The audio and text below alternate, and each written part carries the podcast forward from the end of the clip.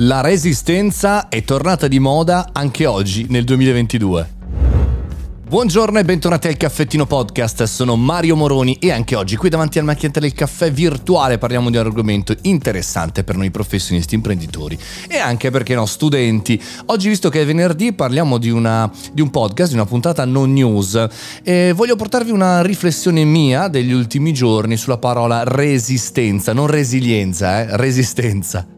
Dopo il VMF 2022 in cui ho condotto per tre giorni una maratona di quasi 24 ore e tre giorni, quindi insomma tanta roba, tantissime interviste, è stata una figata pazzesca eh, essere al centro della fiera, intervistare un sacco di persone interessanti.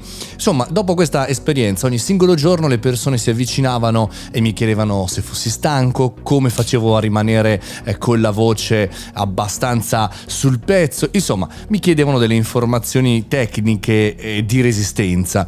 E al di là del fatto che influisce di più sulla mia voce l'aria condizionata che odio piuttosto che la stanchezza, ho detto ma perché non fare una riflessione sulla parola resistenza oggi che era così non più di moda?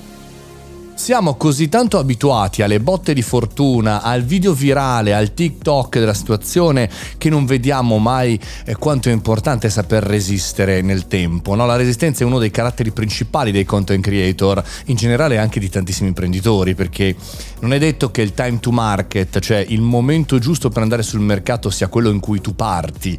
E per cui resistere alle intemperie e anche ai cambiamenti del mercato fanno degli imprenditori resistenti gli imprenditori che funzionano funzionano.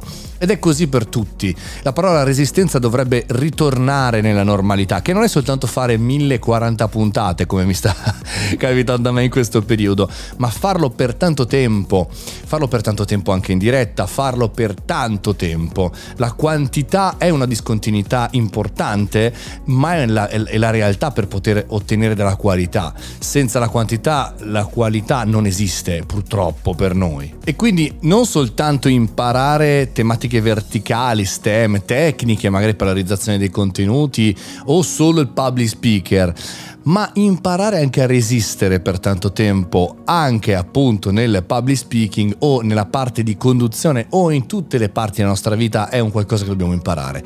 Resistere per tanto tempo, tenere duro dal punto di vista eh, fisico e non soltanto mentale è uno dei punti che secondo me stiamo sottovalutando il più possibile. Ci, ci, fermiamo, ci cervelliamo tantissimo sulla parte psicologica, ha ragione perché è molto importante, ma ogni tanto ci dimentichiamo che c'è anche la parte fisica, quella roba lì, insomma, quella roba che è fisica, che tocchiamo, che vediamo, che dobbiamo assolutamente riprendere in mano perché la vita è fisica non è digitale, o meglio, non è solo digitale e diciamo astratta, è anche concreta, concretissima, resistenza fisica, resistenza anche dal punto di vista muscolare e noi siamo qui per vivere fisicamente.